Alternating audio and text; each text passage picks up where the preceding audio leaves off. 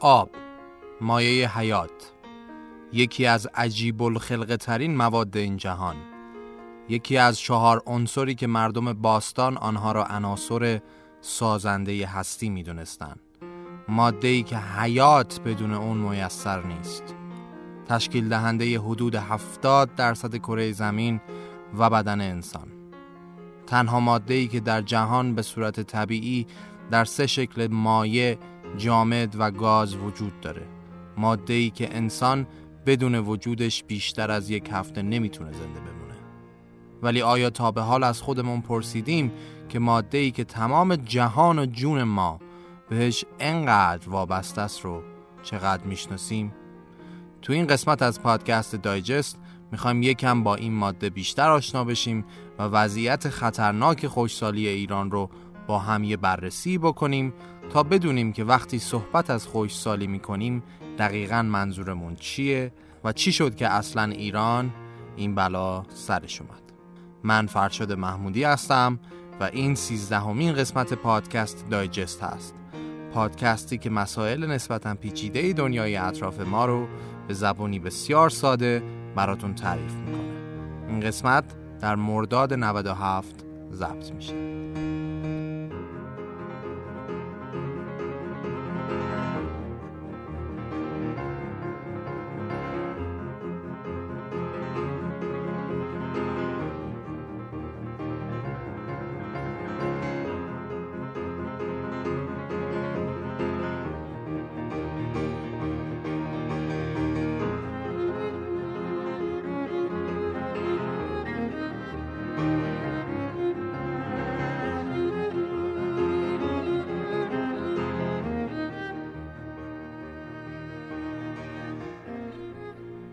خب قبل از اینکه بریم تو دل پادکست یکم بابت منابع این قسمت توضیح بدم. به صورت کلی که همه منابع رو من قرار شد منتشر کنم از قسمت قبلی. برای این قسمت هم خب مستثنا نیست. ولی اگه بخوام یه توضیحی در مورد منابع این قسمت به طور خاص بدم، اینو باید بگم که شاکله اصلی این قسمت برگرفته از سخنرانی‌های آقای دکتر مدنی هستش که لینکشو گذاشتم براتون و یه مستندی به اسم مادرکشی که به سفارش مرکز مطالعات استراتژیک ریاست جمهوری درست شده. البته منابع این قسمت همونطور که خودتون ممکنه ببینید خیلی خیلی بیشتر از این دو هستش، ولی خب به دلیل غنای این دو منبع خاص استخوانبندی اصلی پادکست رو از اینها الهام گرفتم و منابع دیگه بیشتر نقش تکمیل کنندگی داشتن. تیکه هایی هم از صداهای مختلف رو لابلای پادکست میشنوید که این صداها متعلق به همون مستند مادرکشی هست که من قویاً پیشنهاد میکنم ببینیدش. لینک اونم براتون گذاشتم. خب دیگه بریم ببینیم چه بلایی سر آب این سرزمین اومده که این روزها همه درباره‌اش صحبت میکنن.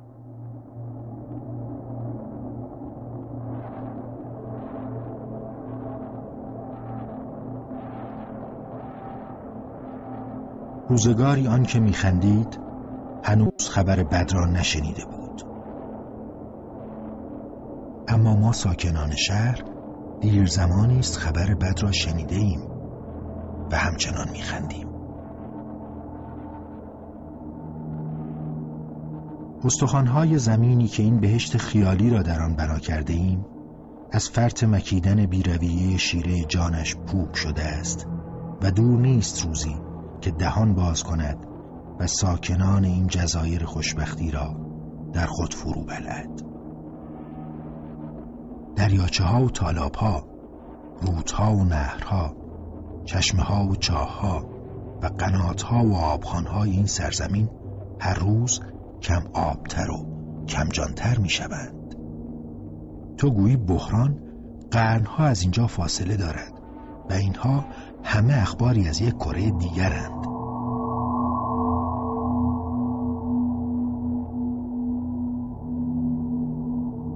مولی آب آب ما نداشتیم و هر شخصی که شما می‌پرسید یا او فقط برسونه به ما آب آب بده بابا.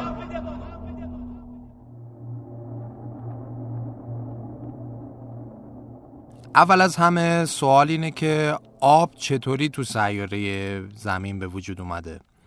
خب البته جواب این سوال رو دانشمندا هم هنوز دقیق نمیتونن بدن. در نتیجه چندین تئوری وجود داره بابت اینکه آب چطوری روی زمین اومده. یه تئوری اینه که حدود چهار و نیم میلیارد سال پیش سیاره ما در اصل یه سیاره خشک بوده و در کهکشان انبوه زیادی از مولکول‌های هیدروژن و اکسیژن وجود داشته که طی میلیون‌ها سال اینها نهایتاً با هم ترکیب میشن و تبدیل به کریستال‌های یخی میشن و بعد جاذبه زمین این حجم از آب رو به سمت خودش میکشه و اینطور میشه که آب به وجود میاد روی زمین. این یه تئوری. یکی دیگه از این تئوری‌ها اینه که میگن آب از طریق برخورد سنگ‌های شهابی کاربنیشس کاندرایت به زمین آب رو با خودشون به این سیاره میارن. گفته میشه که داخل این سنگ‌های شهابی مقادیر بسیار زیادی از آب وجود داشته که وقتی نهایتاً به زمین میخورن این آب انتقال پیدا میکنه به سطح زمین. اینم یه تئوری. یه تئوری دیگه هست که میگه میلیاردها سال قبل وقتی که زمین به وجود اومد زمین بدون آب بود و پر از آتشفشان‌های در حال فوران که در اصل سطح زمین رو پر از مواد مذاب کرده بود.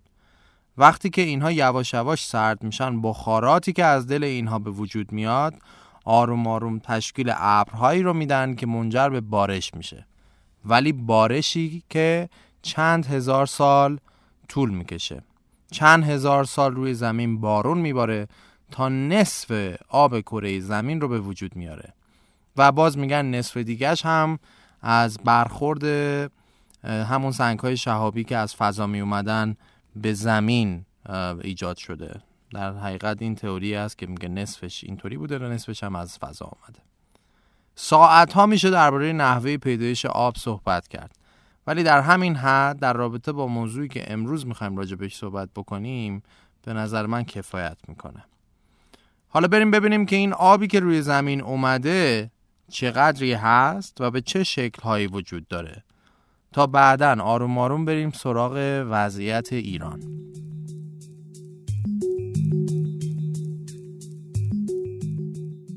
اسپانسر این قسمت از پادکست دایجست اپلیکیشن بنتوه. اپلیکیشن بنتو یه متخصص تغذیه است در اصل که میتونین ازش رژیم‌های متناسب با ذائقه و حساسیت‌های غذایی و از اون مهمتر غذاهای در دسترستون رو بگیرین. رژیم‌های بنتو رو متخصصین تغذیه بر پایه اصول تغذیه علمی و به‌روز دنیا تهیه میکنن.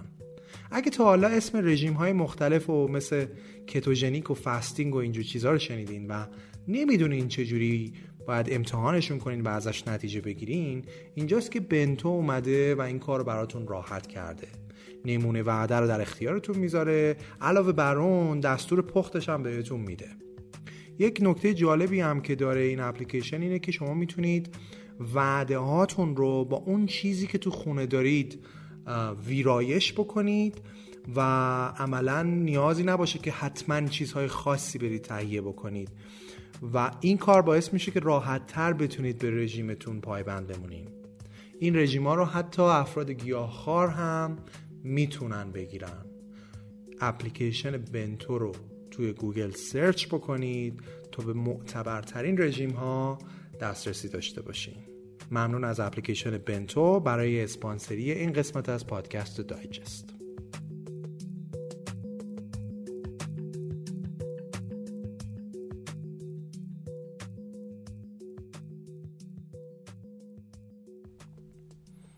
خب سطح کره خاکی ما احتمالاً میدونید که هفتاد درصدش از آب پوشیده شده، یعنی سی درصدش فقط خشکیه. حالا از کل آبی که روی زمین هست نود و هفت و نیم درصدش آبیه که ما نمیتونیم ازش استفاده بکنیم، حداقل الان. البته یه کارای بشر داره تو این زمینه میکنه. این همون آب اقیانوساست که شوره و نه به درد شرب میخوره نه کشاورزی. پس کل آب قابل استفاده برای بشر موند دو و نیم درصد. این دو نیم درصد مجموع تمام آب دریاها و دریاچه ها و رودخانه ها و کوههای یخی و آبهای زیرزمینی و غیره و زالکه. حالا اگه بخوام یکم آمار بهتون بدم از اون دو و نیم درصد، اینو باید بدونید که از کل اون دو و نیم درصد حدود شصت و هشت ممیز هفت دهم درصدش ذخیره شده تو کوههای یخی قطب‌ها. حدود سی درصدش آبهای زیرزمینیه و یه چیزی حدود سه دهم درصدش آبهای سطحیه. آبهای سطحی یعنی آبهایی که روی سطح زمین شما میتونید به اشکال مختلف ببینیدشون. پس شد چقدر آبهای سطحی؟ سه دهم درصد از اون دو نیم درصد. حالا خود این سه دهم درصد نزدیک به هشتاد و هفت درصدشون دریاچه‌ان، یازده درصدش باطلاق‌ها و تالاب‌هان و نزدیک به دو درصدش رودخونه‌هان. این ترکیب رو شما باید بدونید وقتی راجع به آب روی این کره خاکی صحبت می‌کنیم. به کل اون دو و نیم درصد آب روی کره زمین هم میگن فرش واتر، یعنی آب‌های تازه. خب حالا که راجع به آب و منابع مختلفش صحبت کردیم، یه چیز دیگر رو هم با هم باید باهاش آشنا بشیم چون جلوتر کارش داریم و اونم مکانیزم چرخه آبه یا چرخه هیدرولیژیکی. چرخه هیدرولیژیکی همون چرخه‌ایه که تو زمان مدرسه تو کتاب‌های علوممون هم بود که نشون میداد آب در طبیعت چطوری میچرخه.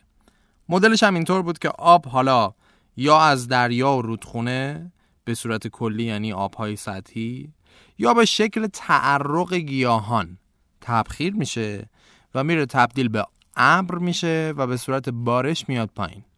پس میزان بارش یکی از شاخصه‌های بسیار مهم برای ورودی آب یک منطقه است. همونقدر که میزان حرارت دما و تبخیری که باعث میشه خروج شکل بگیره مهمه. حالا خوب به این قسمتش توجه کنید چون تو کتاب علوم زمان مدرسه اینجاشو دقیق نگفته بودن یا اگه گفته شده بود من خوب نخونده بودم و برای این پادکست تازه خودم فهمیدم. خب بارون قشنگی که دوستش داریم شروع به باریدن میکنه. این آبی که روی زمین میریزه رو اومدن دانشمندا تقسیمش کردن به چند مدل آب: آب آبی، آب سبز، آب خاکستری. آب سبز اون آبیه که در بخش‌های غیر اشباع خاک نگه داشته میشه و برای گیاهان قابل دسترسه و بعد بیشترش هم تبخیر میشه. در حقیقت شصت و پنج درصد آبی که از بارون میاد همین آبه. این همون آبیه که در کشاورزی دیم استفاده میشه، یعنی کشاورزی که به صورت دستی آبیاری نمیشه بلکه با آب بارون انجام میشه. احتمالا شنیدین مثلا میگن این انگور دیمه، یعنی با آب بارون آبیاری شده. آب آبی آب روانیه که در جاهایی مثل رودها، سدها و یا منابع زیرزمینی ذخیره میشه. این آب سی و پنج درصد از میزان آبی که از بارون میاد. آب خاکستری هم که میزان منابع آبی که در نتیجه پساب فعالیت کشاورزی، صنعتی یا تولید انرژی تولید شده و از چرخه مصرف خارج میشه. فعلا ما با اون آبی و سبزه کار داریم. حالا الان ممکنه بپرسید که چرا اینا رو ما باید بدونیم؟ جواب اینه که قبل از اینکه راجع به ایران و خشک شدن و کم آبی صحبت کنیم، اول باید یکم مفاهیم پایه‌ای آب رو متوجه بشیم که وقتی گفتیم اشکال از این قسمته دقیقاً بدونیم که چرا و چطور. یکی از این مفاهیم اصلی همین فهمیدن منابع مختلف ورودی آبه. خب حالا از تو دل اون آب آبی یه قسمتش هست که بهش میگن تجدید پذیر، یعنی شارژ میشه، و یه قسمتش هم هست که غیر قابل تجدیده، یعنی در اصل چندین هزار سال طول کشیده که اون آبه که آبهای زیرزمینی بهش میگن شکل بگیره. آبهای زیرزمینی هم اون دسته از آبهان که توسط بارش باران یواش یواش به لایه‌های زیرین و اشباع خاک نفوذ کردن و اونجا رفتن سفره‌های آبهای زیرزمینی رو شکل دادن. دلیلی هم که انقدر طول میکشه اینه که سرعت انتقال در اونجا خیلی پایین تره، چون باید از لای این منفذ و اون منفذ رد شه. در نتیجه طول میکشه که قطره قطره این سفره‌ها شکل بگیرن. برای همینه که بهش میگن غیر قابل تجدید. حالا جلوتر از همه این مفاهیم استفاده میکنیم، ولی فعلا با اینا یکم آشنا بشیم. پس تا الان متوجه شدیم بیشتر آبی که از آسمون میاد پایین تبخیر میشه و یه مقدار کمیش هست که به لایه های زیرین خاک نفوذ میکنه و آبهای زیرزمینی رو به وجود میاره. حالا یه مقایسه‌ای بکنم براتون بین این دوتا آب که با اهمیتشون بیشتر آشناشیم، چون بعداً باهاشون خیلی کار داریم. تفکیک آب سبز و آب آبی از دو جهت خیلی اهمیت داره. اول اینکه استفاده از آب آبی هزینه فرصت خیلی بیشتری داره، چون آبیه که میتونه به مصارف شهری، صنعتی و کشاورزی تخصیص داده بشه، در حالی که آب سبز قابل انتقال و استفاده در مصارف دیگه نیست و هزینه فرصت آن نزدیک به صفره، غیر از برخی از مصارف اکوسیستمی. هزینه فرصت هم خیلی به طور خلاصه یعنی این که شما اگر منابعتون رو جای دیگه خرج میکردین، ممکن بود یه نفع دیگه میبردین که یا از این تصمیم فعلیتون نفعش بیشتره که اون وقت هزینه فرصت شما زیاد میشه، یا نفعش کمتر میبود که اون یعنی هزینه فرصت کمتری داشته. وقتی میگن هزینه فرصت این کار زیاده، یعنی این که اگر این انرژی میرفت یه جای دیگه، بهره بیشتری میشد برد. مثل اینکه یه مدیری که حقوقش ماهی پانزده میلیون تومنه خودش بره نامه‌هاشو تایپ کنه. این یعنی اینکه هر ساعت حقوق اون مدیر خیلی بیشتر از یه تایپیسته. در نتیجه اگر مدیره کار تایپشو خودش انجام بده، به اصطلاح میگن هزینه فرصت بیشتری داره. در مورد این کیس آب هم وقتی میگیم آب آبی هزینه فرصت بیشتری داره، یعنی اون آب بهتره در جاهای دیگه مصرف شه تا بهره بری بیشتری داشته باشه، یا اینکه ذخیره اون آب استراتژیک تره و ارزشش بیشتر از این حرفاست.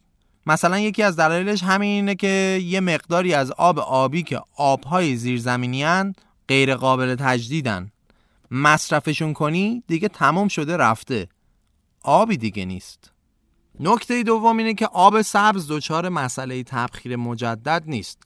آبیه که از بالا نازل شده و در صورت کشت محصول مقداری از اون جذب گیاه میشه، ولی مقدار تبخیرش چه کشت بشه چه کشت نشه یکسانه، در حالی که آب آبی یه بار خودش ازش بار اول یه میزانی تبخیر شده، بعد مثلا رفته زیر زمین، بعد شما دوباره با پمپ میکشینش بیرون و وارد مزرعهش میکنید، اون وقته که یه بار دیگه هم در معرض تبخیر مجدد از سطح قرار میگیره.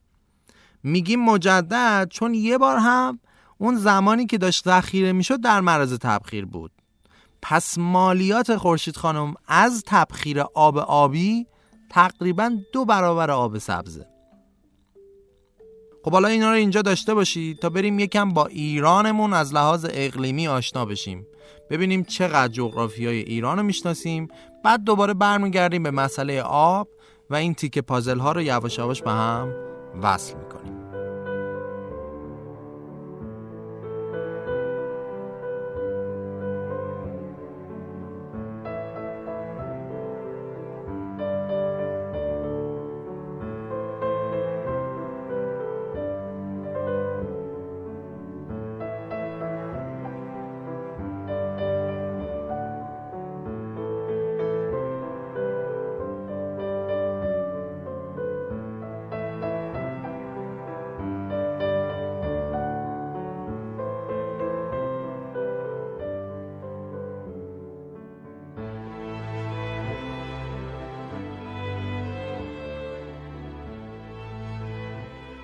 خب ایران تو منطقه عرض جغرافیایی بیست و پنج تا چهل درجه قرار گرفته که به اصطلاح بهش میگن کمربند بیابانی دنیا، یعنی بیشتر بیابانهای جهان توی این عرض جغرافیایی هستن. به این ترتیب که حدود هشتاد و چهار درصد از مساحت کشور در منطقه نیمه خشک و بیابانی قرار داره و تنها شانزده درصد از مساحت ایران در مناطق مرطوب و نیمه مرطوبه. ولی اگرچه بخش وسیعی از کشور رو مناطق کویری و نیمه خشک و فلات مرتفع تشکیل میده و میزان بارندگی در سطح کشور کمه و تهدیدات علیه محیط زیست طبیعی جدیه، ولی ایران از نظر تنوع در محیط زیست طبیعی از وضعیت خوبی برخورداره و نمونه‌هایی از غنی‌ترین منابع طبیعی رو میتونید در کشور پیدا کنید. به طوری که ایران از نظر تعداد گونه‌های گیاهی یکی از فلورهای غنی جهان بوده و تالاب‌های کشور به عنوان یکی از منابع غنی زیست محیطی تلقی میشن. عوامل ایجاد آب و هوای ایران رو کلاً میشه به دو دسته درونی و بیرونی تقسیم کرد. کشور ایران به سبب گستردگی عرض زیاد جغرافیایی، یعنی همون درازای از شمال به جنوبش، داشتن کوهستان‌های بسیار زیاد و همچنین داشتن صدها هزار کیلومتر مربع زمین‌های بیابونی و همجواری با دو دریای بزرگ در شمال و جنوبش که همه اینها عوامل درونی‌اند، و از اون طرف به علت قرار داشتن در مجاورت نسبی اروپا، دریای مدیترانه، صحرای بزرگ آفریقا و اقیانوس هند و مرتفعات داخلی آسیا و سرزمین وسیع سرد سیبری که به اینها میگن عوامل بیرونی، دارای آنچنان تنوعی در اقلیمه که در کمتر کشوری در دنیا دیده میشه.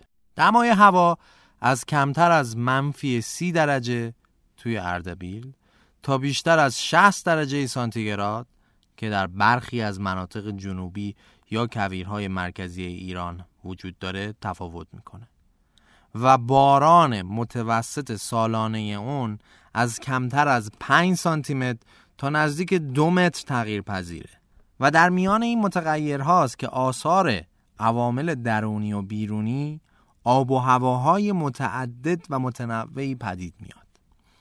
کلاً عرض جغرافیایی و ارتفاع از مهمترین عوامل ایجاد تغییرات آب و هوا در ایرانن. جنوبی ترین نقطه ایران تنها یک تا دو درجه با مدار رأس و سرطان فاصله داره و در نتیجه نواحی جنوبی کشور در تمام سال دستخوش گرماست. از طرف دیگه در بخش‌های شمالی به استثنای سواحل خزر که تحت تأثیر دریا قرار دارن و همچنین در کوهستان‌ها گرما در تابستان‌ها خیلی خیلی کمتر و شما در یک زمان دارید یک آب و هوای دیگری رو تجربه میکنه. پس این که میگن ایران چهار فصله تقریبا یه جورایی درسته. حالا ببینیم وضعیت آبی تو ایران به چه شکله.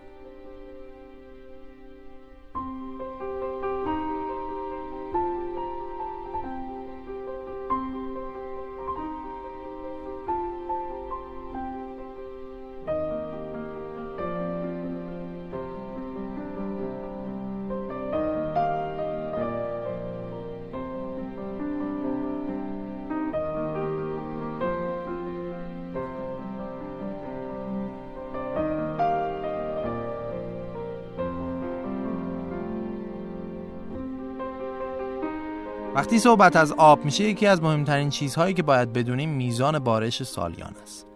ببینید کلا وقتی راجع به آب در سطح کلان یعنی کشوری صحبت میکنیم یه مفهومی میاد وسط به اسم بودجه منابع آبی.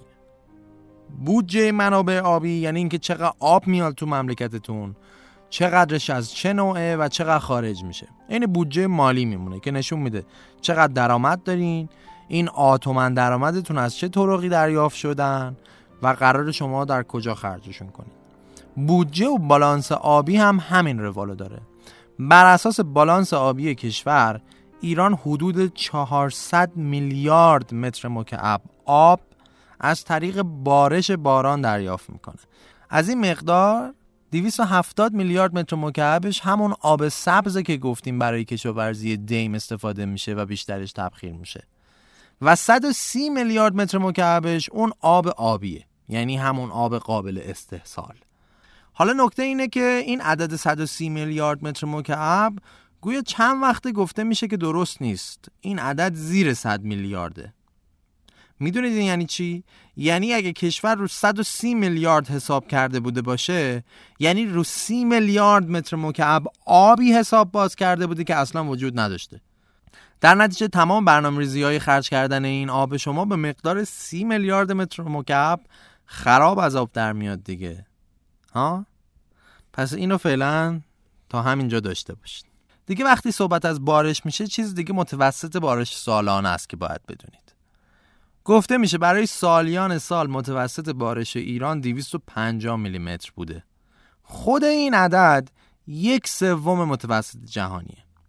پس اینو در جریان باشید کلن ایران همیشه وضعیت آبی خوبی نداشته و همونطور که گفتیم جزو کشورهای کم آب حساب میشه. هرچند این دویست و پنجاه میلیمتر از بیشتر کشورهای خاورمیانه عددش خیلی بیشتره. مثلا عربستان پنجاه و نه میلیمتره یا امارات هفتاد و هشت میلیمتره، ولی خب لبنان ششصد و شصت و یک میلیمتره یا افغانستان سیصد و بیست و هفت میلیمتره. به صورت کلی بین صد و هشتاد و شش تا کشور ایران رتبه صد و شصت و چهار رو داره از نظر میزان بارش.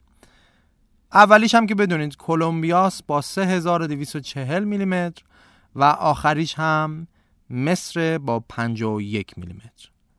ولی خود این دویست و پنجاه میلیمتر ایران رو میگن در این چند سال اخیر باز هم کاهش پیدا کرده، رسیده به حدودای دویست و سی میلیمتر.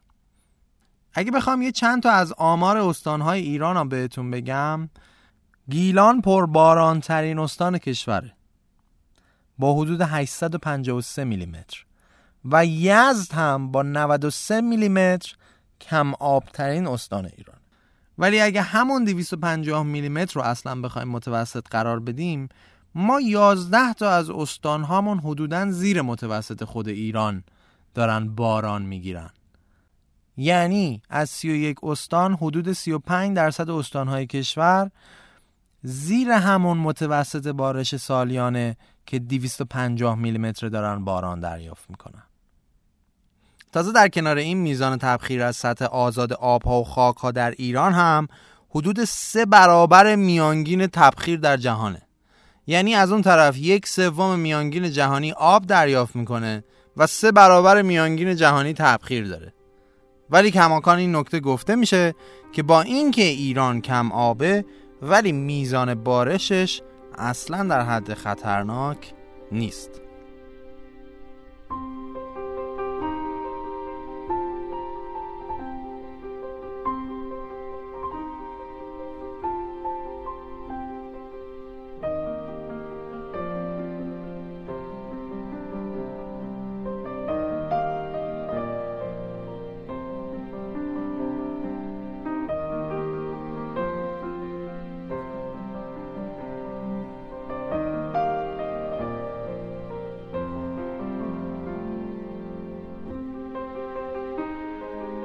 خب حالا وضعیت خرج کردن یا به قولی نحوه تخصیص این بودجه آبی تو ایران به چه شکله؟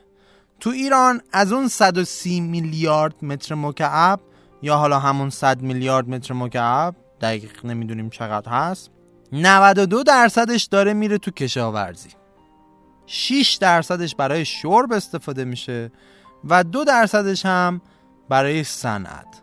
در صورتی که این ترکیب استانداردش تو دنیا هفتاد هشت بیست و دو، یعنی هفتاد درصد تو کشاورزیه، هشت درصد برای شرب استفاده میشه و بیست و دو درصد در صنعت. میبینید ترکیب ما چه فرقی داره و سهم صنعت چقدر کمه؟ از همینجا ضعف صنعت و تولید رو میشه دید. مضاف بر این که تقریبا بیست و دو درصد از متوسط استاندارد جهانی آب بیشتر تو کشاورزی مصرف میکنیم. هرچند ناگفتم نمونه که این عدد کلن در کشورهای خشک یکم بالاتر از متوسط جهانیه. حالا اینو اینجا نگه دارید تا بریم سراغ توزیع مکانی و زمانی بارش در ایران. توزیع مکانی یعنی اینکه ببینیم این بارونی که حالا میباره چقدرش کجا میباره، به صورت مساوی همه جا میباره یا یه جا بیشتر یه جا کمتر و درصد و نسبتشون چطوریه. توزیع زمانی هم یعنی این که بفهمیم این بارون که میباره چقدرش کی میباره یا در کدوم ماهای سال بیشتر میباره. چون فقط اون میلیمتر سطح بارش به تنهایی دونستنش کمک نمیکنه. این شاخصه ها رو هم باید بدونیم. برای مثال ایران توزیع بارش مکانی و زمانی زیاد جذابی نداره. ببینید از کل بارونی که میاد پنجاه و پنج درصدش حدوداً داره رو سی و سه درصد مناطق ایران میریزه. یعنی یه جاهایی تو ایران خیلی بارون میاد، یه جاهایی خیلی کم، یعنی خودمون دویست و سی میلی متر، دویست و پنجاه میلی متر سطح متوسط بارش هم یه دلیلش به خاطر حجم بارش‌های زیاد تو شمال دیگه، وگرنه که میانگین این نمی بود و خیلی کمتر می شد. از لحاظ زمانی هم باز دوباره آمار جذاب نیست. مثلا هفتاد و پنج درصد میزان کل بارش زمانی میباره که الزاما فصل مناسبی برای کشاورزی نیست. برای همینه که ایران نیاز به ظرفیت زیاد در ذخیره‌سازی آب داره، مثل سدسازی و اینا. البته حالا جلوتر راجع به این مقوله مفصل صحبت میکنه. نگاه فراکشوری هم اگر به منطقه منا، یعنی Middle East and North Africa، خاورمیانه و شمال آفریقا بکنیم، میبینیم که وضعیت از سال هزار و نهصد و پنجاه که نرمال بوده تغییر کرده به وضعیت تحت فشار در سال هزار و نهصد و نود و پنج و پیشبینی برای سال دو هزار و بیست و پنج اینه که وضعیت به حالت کمبود شدید آب برسه. این از لحاظ کلی تو منطقه. در نتیجه تغییرات اقلیمی آب و هوایی هم نقش بسزایی رو تو این منطقه داشتن و دارن، هرچند البته بسیاری از محققا اعتقاد دارن که وضعیت کم آبی ایران دلایل عمدش این تغییرات آب و هوایی کلان نبوده، بلکه اینا تأثیرات کاتالیزوری دارن و عامل اصلی نیستن. این از این. ولی مهمه به یک مقوله دیگه بپردازیم و اون بحث امنیت سیاسی و کشوریه. یک کشور به صورت کلی باید امنیت یه سری مقوله ها رو برای خودش حفظ کنه تا ماهیت کشورش به خطر نیفته و این مقوله ها خیلی حیاتی هم هستن. من خودم سه تا مقوله رو جدا کردم به عنوان پر اهمیت ترین اولویت های امنیتی: امنیت غذا، انرژی و امنیت دفاعی. این سه تا زیربنای همه نیازهای دیگن یه جورایی. مثلا امنیت غذایی اگه یک کشور نداشته باشه هزار جور مشکل براش به وجود میاد. مردمی که گرسنن کاری دیگه نمیتونن بکنن یا به راحتی میتونن تهدیدش کنن. مثلا بحث امنیت غذایی یکی از مقوله‌های خیلی مهم تو کره شمالیه که نداره. یا انرژی و سوخت نباشه کشور کاری نمیتونه از پیش ببره، یا اگه اون دوتا رو داشته باشه ولی نتونه اصلا از خودش دفاع کنه که سریعا مورد تهدید و حمله بقیه قرار میگیره. حالا ایران خب از لحاظ انرژی که زیاد مشکل نداره، میمونه امنیت دفاعی که خیلی سعی میکنه که برگ آسهاشو داشته باشه و در جریانش هستی در ابعاد مختلف که الان تو این پادکست من تو اون حوزه نمیرم. ولی میمونه بحث امنیت غذایی که یکی دیگه از اون اضلاعه که سیاست‌های اجرایی اون کشور رو تحت تأثیر قرار میده. اساساً بحث امنیت غذایی در کل خاورمیانه به خاطر موقعیت اقلیمیش کلاً بحث ویژه‌ایه که اتفاقاً به آب هم ربط داره. پس اینو در نظر داشته باشید که برقراری حفظ امنیت غذایی برای حاکمان این کشورها خیلی خیلی مهمه. امنیت هم یعنی اینکه شما به راحتی نتونید تهدید بشید دیگه ها. حالا خیلی‌ها بحث میکنن که برقراری این امنیت در طی دوران‌های مختلف اشتباهاً در بعضی جاها مصادف شده با سیاست‌گذاری‌های غلط. مثلا برقراری امنیت غذایی رو با خودکفایی تولید همه محصولات کشاورزی بدون در نظر گرفتن پتانسیل‌های این سرزمین اشتباه گرفتیم. ولی بحث اینو باز کردیم که جلوتر اگه به یه مواردی برخورد کردین که براتون انگیزش خیلی عجیب بود، یادتون بیفته که بحث برقراری امنیت غذا یکی از اون شاخصه های اصلی تصمیم گیری بوده که ذاتاً هم نگرانی در این حوزه کلاً وارده، فقط بحث سر نحوه اجراشه. ضربه هایی که به مدیریت منابع آب ایران وارد شده حاصل امروز و دیروز نیست، بلکه طی دهه‌های مختلف با سیاست‌های غلط و بدون کار کارشناسانه است که الان وضعیت آبی ایران رو در حالت قرمز قرار داده. در حقیقت میشه گفت خشک شدن دریاچه ارومیه نقطه عطفی بود برای مردم ایران که دیگه یواش یواش بفهمن نه یه خبریه، مثل این که وضعیت آب ایران حالش خوب نیست انگار. بماند که حالا قبل از اون خیلی جای دیگه بودن که خشک شده بودن، ولی چون کسی نمیشناختتشون زیاد سر و صدا نکرد. ولی این یکی رو به دلیل اهمیتش شاید دیگه به چشم خودشون دیدن. از همه این مقدمه ها که بگذریم، دلایل این وضعیت رو برخی از محققین در سه دسته‌بندی کلی شناسایی کردن که وارد هر کدومشون میشیم ببینیم داستان چیه. ولی تیتروار اون سه دسته از دلایل عبارتند از: یک، جهش و افزایش شدید جمعیت و در نتیجه افزایش تقاضا برای عرضه آب. دو، کشاورزی بد یا کشاورزی با بهره‌وری پایین. و سه، سوء مدیریت بخش آب و آتش فراوان برای توسعه بدون کار کارشناسانه. حالا بریم تو دل تک تکشون با جزئیات بیشتری ببینیم داستان چی بوده.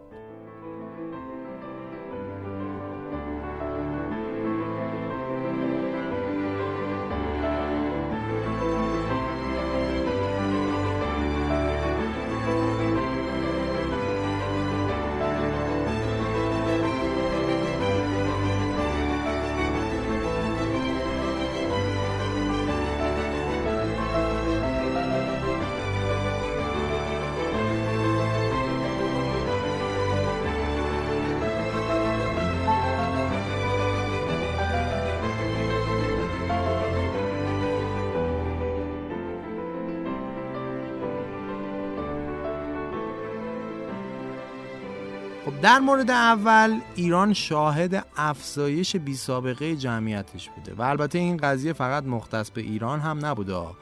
بیشتر کشورها در خاورمیانه هم تقریبا چنین رشدی رو تجربه کردن.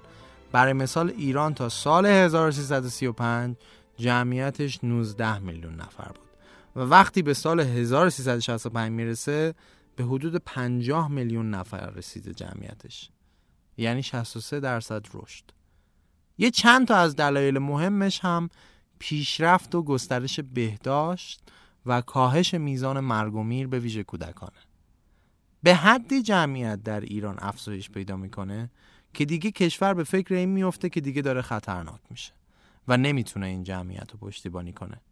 یه برنامه‌ای شروع میشه طی دهه هزار و سیصد و شصت و هشت تا هزار و سیصد و هفتاد و هشت که منجر به یکی از قوی‌ترین برنامه‌های کاهش جمعیتی در جهان میشه. ایران اصلا کلا مثال میزنن تو دنیا بابت این قضیه. در حقیقت ایران تونست میانگین نرخ باروری رو از شش و نیم بچه برای هر خانم به یک ممیز شش دهم برسونه. البته فقط سیاستگذاری ها نبود، بلکه تغییر نگرش مردم و فشارهای اقتصادی هم باعث این قضیه میشد. یعنی ببینید داستان اینه که ایران یهو در چند دهه افزایش جمعیتش به یک اوجی میرسه که میشه الان این نسل جوان کشور ما، یعنی از حدود سن بیست و دو تا سی و دو سی و پنج که بیشترین تمرکز سنی رو داره. ولی قبل و بعدش این سرعت بسیار کمتره. الان مثلا یه نگرانی که برای ایران وجود داره در آینده اینه که پشتوانه جمعیتی برای این نسل جوان که ماها باشیم دیگه وجود نداره. بهش میگن بحران خفته کهنسالی در ایران، چون وقتی این جمعیت جوان که بیشترین تعداد هستن پیر بشن، پشتش دیگه جمعیت بکاپی نیست که دیگه بیاد جایگزین شه و نیروی مولد باشه. از این اگه بگذریم، خود اون زمانی که جمعیت در ایران به این ترتیب رشد میکرد، خب چون زیر ساختای کشور آماده نبود، کشور رو با یک دشواریای مواجه میکرد دیگه. شما فکر کنید که این حجمه جمعیت داره به سن مدرسه میرسه ولی مدرسه کافی براش وجود نداره. یادتونه زمان مدارس دو شیفت و کلاس‌های چهل نفره و اینا رو. یا بعد به سن دانشگاه میرسه ولی چند عدد دانشگاه براش بیشتر وجود نداره. در نتیجه داستان کنکور و اینا انقدر شدت میگیره و حتی بعد از دانشگاه بحران اشتغال و غیره و زالک که شبیه یه زنجیره به هم وصلن. فکر کنید این جمعیت همه با هم دارن پیر میشن، جمعیت پشتیبان هم ندارن، در نتیجه سال هزار و چهارصد و بیست اینا مشکل‌ها چی خواهد بود؟ حالا یکی از این فشارهایی که به کشور هم اومد، افزایش تقاضا برای آب بود دیگه. کشور میبایست این جمعیت رو با اون وضعیتی که از آب و هواش و توزیع‌های مکانی و زمانی بارش بهتون گفتم سیراب میکرد. فقط هم آب شرب نیست که، به همون میزان در قسمت غذا هم باید براشون تولید غذا بشه. در نتیجه به کشاورزی بیشتر فشار وارد میشه. همه اینا باعث چی میشه؟ اینکه آب بیشتری مصرف شه. تازه خود این افزایش جمعیت هم با یه روند دیگه‌ای همراه بود به اسم قدرت گرفتن طبقه متوسط جامعه که بیشترین حجم جمعیتی جامعه اونجاست. خود تقویت قدرت خرید طبقه متوسط هم باز به علاوه اون افزایش با تغییر رژیم‌های غذایی و لایف استایلی همراه بود. مردم دیگه یواش یواش گوشت میتونستن زیاد بخرن و سر سفره‌هاشون به وفور گوشت دیده میشد. شاید باور نکنید ولی همین تغییر رژیم غذایی و لایف استایلی که مثلا منجر میشد به این که آدم‌ها گوشت بیشتری بخورن، از اون ور فشار آبی کشور رو بیشتر هم میکرد. چطوری؟ برای مثال شما برای تولید یک کیلو گوشت گاو نیاز به پانزده هزار لیتر آب دارین. دیگه خودتون حسابشو بکنید چقدر میشه. پس یکی از این دلایل شد افزایش جمعیت بی سابقه ایران در یک مقطع زمانی خاص و قدرت گرفتن طبقه متوسط جامعه. بریم سراغ دسته‌بندی بعدی، یعنی کشاورزی با بهره‌وری پایین. تو این قسمت علت‌های مختلفی رو باید بررسی کنیم.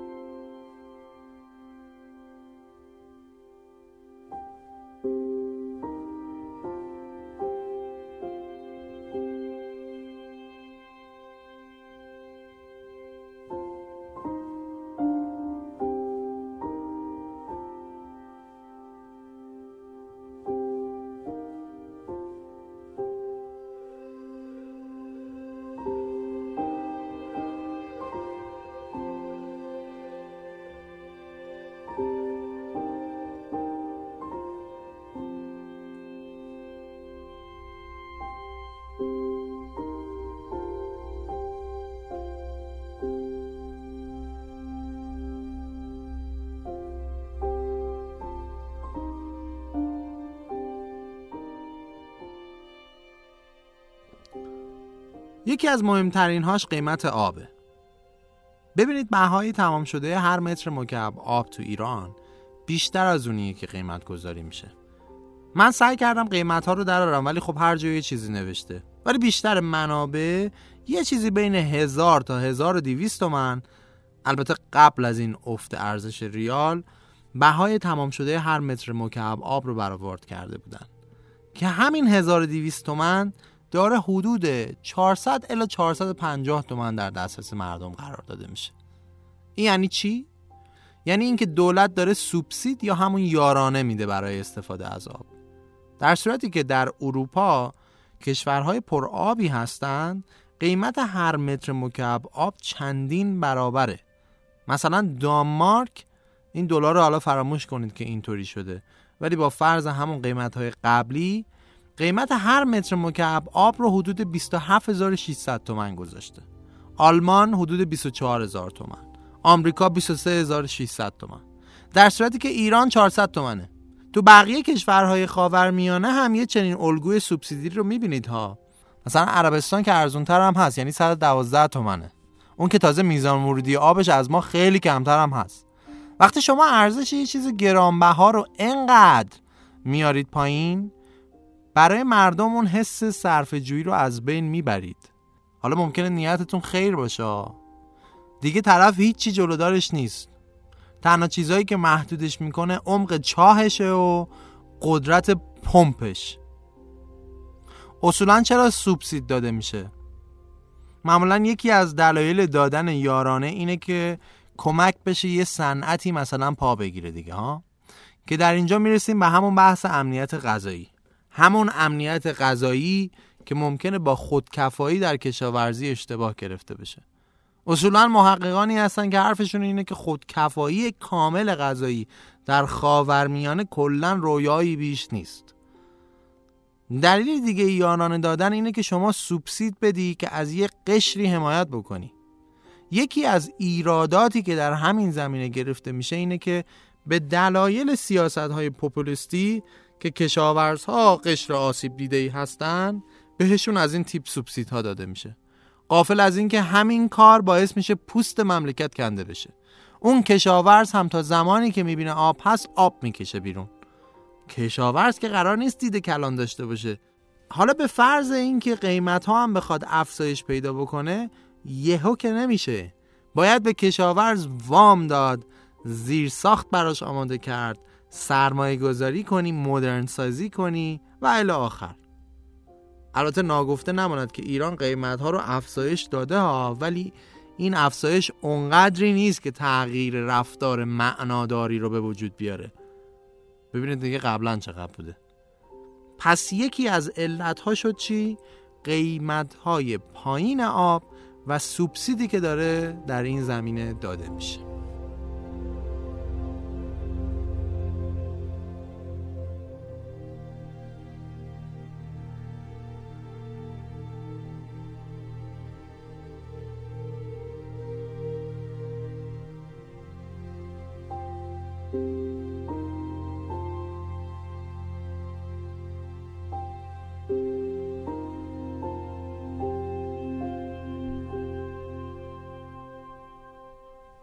مسئله بعدی بحث آمایش سرزمینه که بحث مفصلی هم هست. فعل آماییدن یعنی هنر و فن جای دادن و نظم و ترتیب برقرار کردن. وقتی گفته میشه آمایش سرزمین، یعنی برنامه ریزی فضایی مکانی در مقیاس ملی. واژه انگلیسیش هم spatial planning هست. spatial هم صفت space هست، به معنی فضا، معنی اسپیشال نیست، یعنی ویژه نه. خیلی سادهش این که کشورها باید بر اساس موقعیت جغرافیاییشون طوری برای تمام طرح‌های اقتصادی، کشاورزی یا هر چیز دیگه برنامه ریزی کنن که بیشترین بهره‌وری رو به صورت پایدار برای خاک اون کشور داشته باشن. و در اصل اگه قراره کشور از یه سری انتفاعات اقتصادی بهره ببره، نباید همزمان اون طرح طوری باشه که به اکوسیستم کشور ضربه بزنه. این کار مستلزم کار کارشناسان است و هلهلی کار نکردنه. مستلزم اینه که با آگاهی و علم و تخصص برنامه ریزی بشه. الان چند مورد از این مثالهای نقض این سبک برنامه ریزی رو با هم بررسی میکنیم، ببینیم چطور رعایت نکردن این مقوله میتونه به ضرر کشور تموم بشه. برای مثال در اکثر کشورهای جهان صنایع آببر رو میان جاهایی بنا میکنن که دسترسی زیادی به آب دارن، مثلا کنار دریا. یکی از این صنایع آببر صنعت فولاده. برآورد میشه که هر تن فولاد که بخواد تولید بشه به دویست و سی هزار لیتر آب نیاز داره. اون وقت ما کلی کارخانجات فولاد داریم که وسط سرزمین، دقیقاً جایی که کویریه بنا شدن. فولاد مبارکه اصفهان، زباهن اصفهان، فولاد یزد، فولاد میبود تو استان کرمان و کلی های دیگه. خب آب این باید چجوری تامین بشه؟ خود اون مناطق کم آب هستن، شما یه صنعت آببر هم بهش اضافه کن دیگه، ببین چی میشه. پس بحث جانمایی غلط صنایع یکی از اوناست. مسئله بعدی کشت و زرع نامناسب در ابعاد مختلفه. برای نمونه شاخصی هست به اسم land suitability، یا همون به عبارتی کیفیت زمین برای کشاورزی. یه تحقیق انجام شده توسط آقای دکتر مدنی و چند پژوهشگر دیگه، تو منابع هم گذاشتمه، که نتیجهش این بوده که فقط دو ممیز شیش دهم درصد مناطق ایران جز مناطق خیلی خوب و خوب برای کشاورزی به حساب میان. حدود هشت درصد هم وضعیت متوسطی دارن، ولی باقی مناطق ایران، یعنی حدود نود درصد بقیه، یا مناطق ضعیف برای کشاورزی هن یا اصلا برای کشاورزی مناسب نیستن. این یعنی که کشاورزی در این مناطق باعث میشه منابع بیشتری هزینه بشه و محصول هم خب محصول کمتریه، یا منجر بشه به این که روش‌های غلط در کشاورزی استفاده بشه در اونجا. با همه این تفاصیل در حال حاضر حدود پنجاه و دو درصد از زمین‌های زراعی ما در اون نود درصد زمین نامناسب قرار گرفتن. این باز یه مورد. مثلا یه نمونهش خود اصفهانه. کشاورزی برنج که یکی از کشت‌های بسیار پرآبه داره تو اصفهان انجام میشه. برنج که مشخصه دیگه چه کشت پرآبیه. برای چی باید توی استان کم آب برنج کاشته بشه؟ هرچند هم که مطرح میشه این کشت برنج از سالهای بسیار بسیار دور انجام میشده و خشکی زاینده رود ربطی به کشت برنج نداره. در اصل هر کدوم از این علتها به تنهایی نیست که ممکنه بیاد یه جا رو خشک کنه. وقتی که میاد میشینه کنار دلایل دیگه است که این اثر هم افزا پیدا میکنه. یا مثلا مورد دیگه پسته است. پسته یکی از محصولاتیه که به شدت به آب وابسته است و باز میبینیم که در یکی از خشکترین استانهای ایران یعنی کرمان بنا شده. دیگه پسته رفسنجان معروفه دیگه. خیلی هم موضوع قدیمیه ها. یه موقعی هشتاد درصد تولید پسته کشور تو کرمان انجام میشد و الان از بس که باغات پسته خشک شدن که دیگه این عدد به نصف رسیده. حتی پیش بینی میکنن که تا ده سال دیگه، بیست سال دیگه تولید پسته به صفر هم برسه تو این استان. آمارهای سیرجان رو برید بخونید، میبینید چطور باغاته که داره خشک میشه. جالب این که یکی از حساس ترین زمانهای آبیاری پسته دقیقاً تو تابستونه، یعنی تیر و مرداد. مورد بعدی الگوی کشت غلطه. یعنی ما تو این مملکت خشک بیشتر آبمون رو هدایت کردیم به سمت کشاورزی و اونم تو یه سری محصولات اشتباه. احتمالا شما چیز به اسم آب مجازی رو شنیدین از سر این اخبار آب. آب مجازی آبیه که استفاده میشه برای تولید یک واحد از یک محصول. برای مثال هندونه. برای کشورهایی که راندمان کشاورزی توشون بالاست هر کیلو هندونه سیصد لیتر آب لازم داره، ولی برای کشوری مثل ما میانگین این عدد پانصد لیتره. حالا ایران چیکار کرده؟ اومده طبق آمار وزارت جهاد کشاورزی سالانه بیشتر از دو میلیون و دویست هزار تن هندونه تولید کرده و رتبه چهارم دنیا رو گرفته. بالای صد هزار تنش هم داره به کشورهای دیگه صادر میکنه. در واقع با این صادرات صد هزار تنی یعنی ما داریم پنجاه میلیارد متر مکعب آب مجازی رو صادر میکنیم به کشورهای دیگه. یه سری محققا حرفش اینه که آقا جان این آب رو اصلا همینجوری خام صادر کنیم نفع اقتصادیش بیشتره. بعد چون هندوانه یه میوه گرم سیریه، تازه این کجا کشت میشه به نظرتون؟ یزد.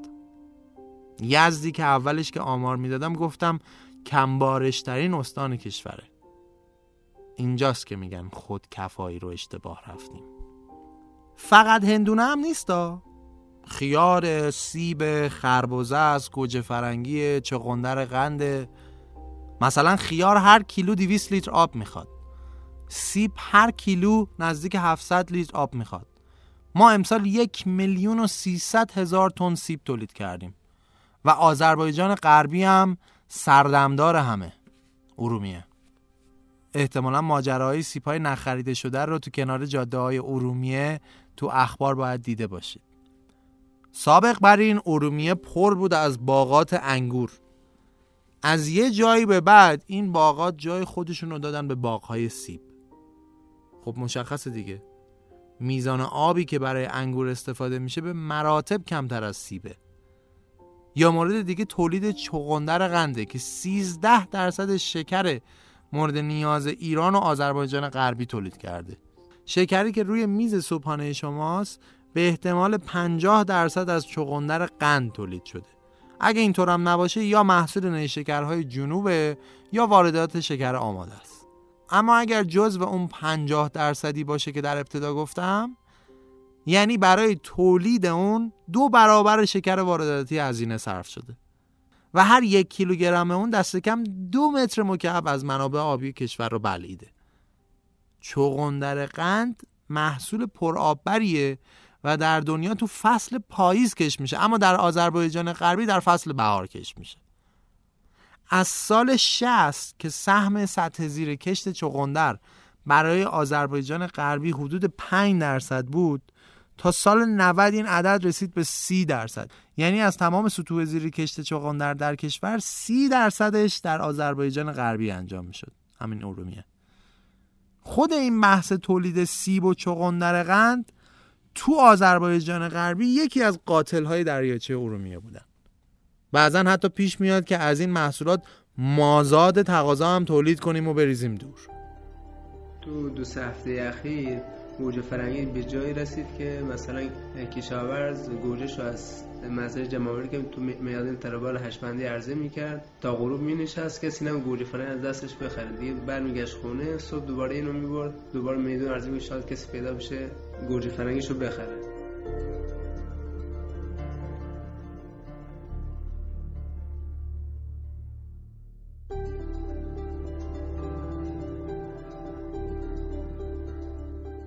تولید هر کیلو گوجه فرنگی برای هر کشاورز چهارصد تومان هزینه تولیدشه و این ناچار بودن کشاورزا این گوجه فرنگی مرغو که با هزینه بالایی هم تولیدش بود با قیمت نازل به کارخونه دارا بفروشن.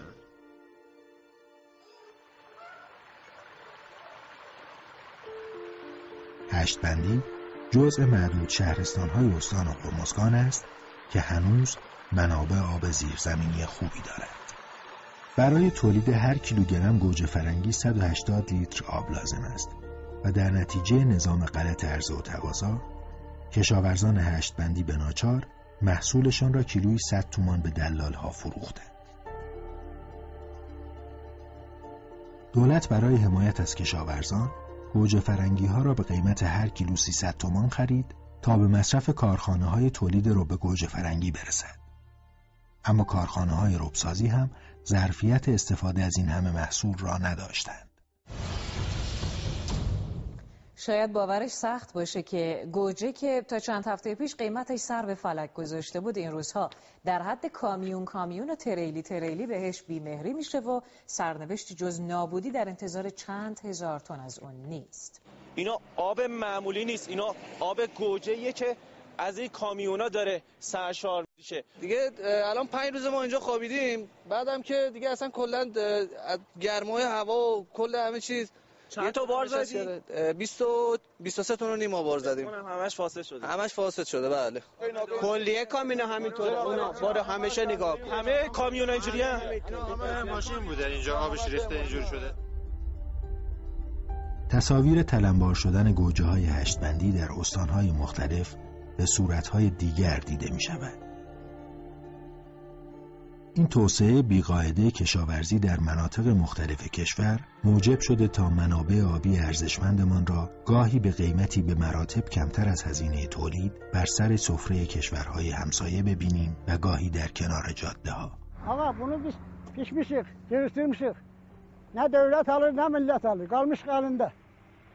Bir yerimiz de yok diyor. Başına da yıkabilmedik. Borcun kağıdın elinde kalmışız. Şimdi bizim müşkülümüz bu cürdü.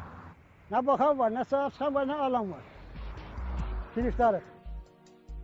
اگر هندوانه‌ای که ما داریم صادر میکنیم به کویت اینو متوقف کنیم، هم آبی که صرف کشت این کنه همین آب رو صادر کنیم به کویت ارزش اقتصادیش بیشتر.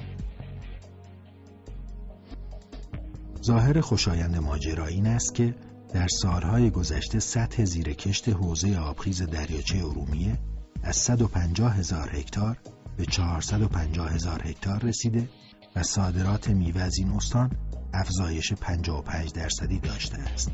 اما ورای این ظاهر امیدوار کننده حقایق تلخی نهفته است. در حوزه ارومیه طبق آماری که منتشر شده ما سالیانه بین چهارصد تا پانصد میلیون متر مکعب صادرات آب مجازی داریم به صورت چغندرقند از حوزه و افتخار میکنیم به این صادراتمون و از اون طرف دیگه میخوام بریم آب دریای خزر رو شیرین کنیم و بیاریم. نگون چه اتفاقی داره میفته تو کشور ما. یک کشور با منابع آب به شدت محدود، وارد کننده اصلی محصول استراتژیکیم و دومی صادر کننده اصلی هندوانه و خیار و پسته و گردو و خربوزه دنیا. این همه ناشی از سوء مدیریت های ماست.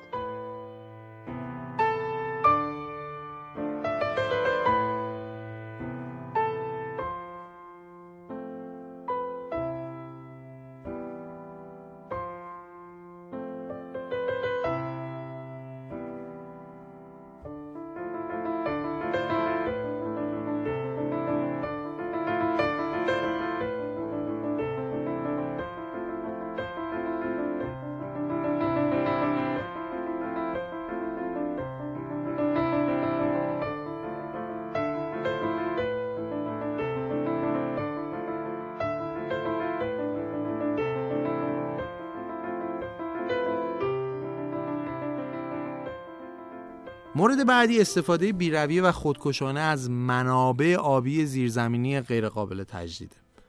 خب اول بحث راجع به اهمیت این منابع صحبت کردیم که چقدر مهمن و اینکه چند هزار سال طول میکشه این سفره‌ها یا آب زیرزمینی شکل بگیرن. این سفره‌ها برای هر سرزمینی حکم ضامن نجاتش از قحطی‌ها رو داره.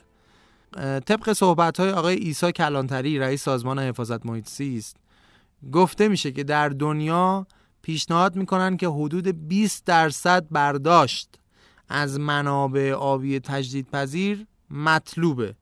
دیگه نهایت نهایت چیزی که استاندارد تو دنیا چهل درصده، در صورتی که ایران حدود نود و شش درصد از منابع آبی تجدیدپذیرشو داره برداشت میکنه. میدونید یعنی چی؟ یعنی خودکشی. یعنی ما داریم شیره زمین رو خشک میکنیم، آبی دیگه نمیمونه برای این سرزمین، برای نسل‌های بعدی.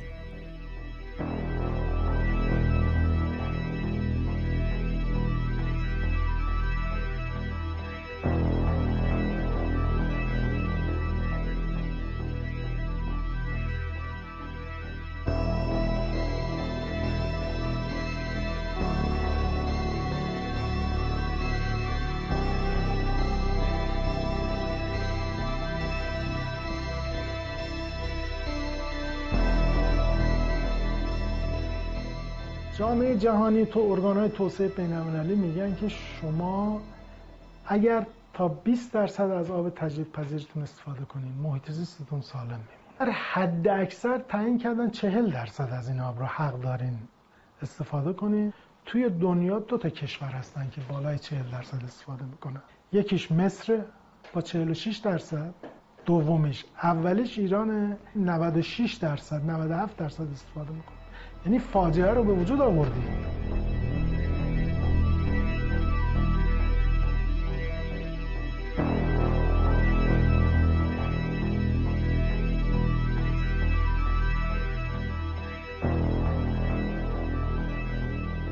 یه زمانی شما ده متر میکندی زمین رو میرسیدی به آب، الان باید دویست سیصد متر بکنی، تازه معلوم نیست آبی که بهش میرسی آب شوره، تلخه.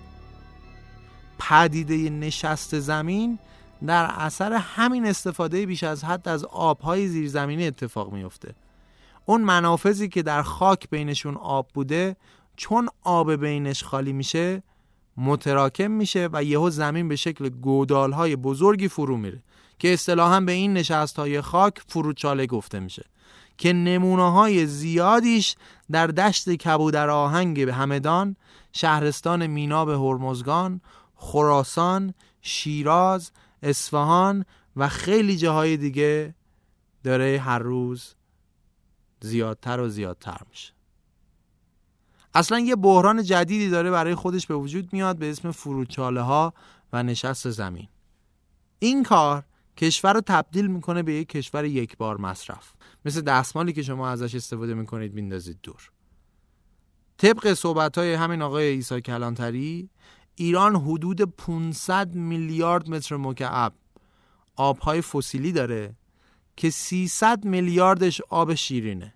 از این مقدار حدود صد و هفتاد میلیارد متر مکعبش تا الان استفاده شده. نمیشه گفت این فاجعه چقدر دردناکه. یکی از دلایلش این همه حلقه چاه مجاز و غیر مجازیه که زده میشه. تخمین زده میشه حدود هفتصد و پنجاه هزار حلقه چاه تو ایران وجود داره که نصفش غیر مجازه. همون چغندری که صحبت کردیم، میدونید چقدر از منابع آبهای زیرزمینی رو میکشه؟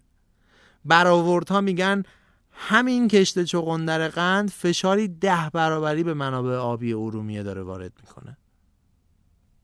جدا از این که صحبت کردیم ما آب مجازی رو صادر میکنیم، تو بحث آبهای زیرزمینی یه شاخصی هم هست به اسم نسبت آب آبی به کل رد پای آب صادراتی. این شاخص در واقع میگه که از یه واحد آب مجازی موجود در محصولات کشاورزی و صنعتی صادر شده توسط یک کشور، چند درصد اون از منابع آب آبی که عمدتاً آب زیرزمینیه اومده و چند درصدش مثلا آب سبزه. برای برخی کشورها این عدد نزدیک صفره. یعنی تقریبا تمام صادرات آب مجازیشون از طریق آب سبز یعنی کشت دیمه و در نتیجه هیچ فشاری به منابع آب زیرزمینیشون وارد نمیشه.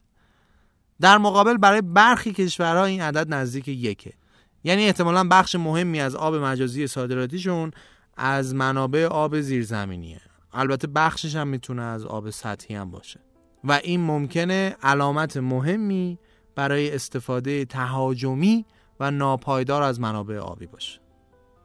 بیشتر از شصت و سه درصد آب مجازی صادراتی ایران از منابع آب آبی تامین میشه، در حالی که عمده آب مجازی وارداتی ایران از محل آب سبز، یعنی تراز تجاری آبی ما به ضرر منابع آبی زیرزمینیه. این عدد خیلی نگران کننده است و جای تأمل داره.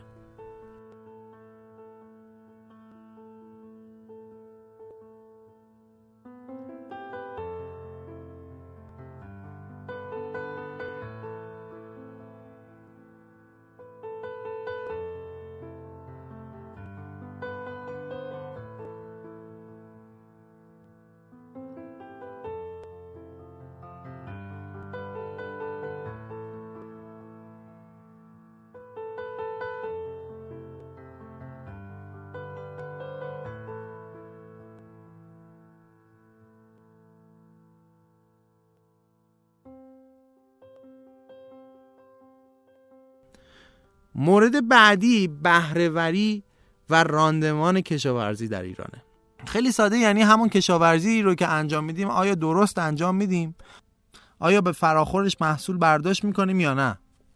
یا تعریف علمیش میشه نسبت برونداد به درونداد. وضعیت ایران تو این قسمت هم زیاد جالب نیست، به طوری که رتبه ایران در بین صد و بیست و سه تا کشور صد و دو هستش. این یعنی چی؟ یعنی این که در ایران به ازای هر متر مکعب آب هشتصد گرم ماده خشک کشاورزی تولید میشه، در صورتی که این میزان در اروپا سه کیلوه. مثلا یکی از دلایل بهره‌وری پایین سطح پایین سواد تخصصی در زمینه کشاورزی در بین کشاورزهای ماست. نسل جدیدم که همین فرزندان خود کشاورزا باشن به نسبت قبل کمتر شغل آب و اجدادیشون رو ادامه میدن. حتی شاید بعضن پیش بیاد که خود کشاورز هم دلش نخواد بچهش کار کشاورزی انجام بده. اساساً یکی از حوزه‌های اصلی در افزایش بهره‌وری کشاورزی بحث نیروی انسانیه. بر اساس آمار و ارقام گفته میشه کمتر از یک درصد از بهره برداران بخش کشاورزی از دانش آموخته های این رشته‌اند. بیشتر از هشتاد درصد بهره بردارها دارای تحصیلات ابتدایی یا بیسوادن. برای اینکه بدونید چقدر نیروی انسانی میتونه موثر باشه یه مثالی براتون بیارم. سال هشتاد و دو هشتاد و سه یه طرحی انجام شد به اسم طرح ناظرین گندم که اومدن سه هزار و ششصد مهندس ناظر گندم رو گذاشتن رو سطح کشت یک میلیون هکتار از اراضی کشور.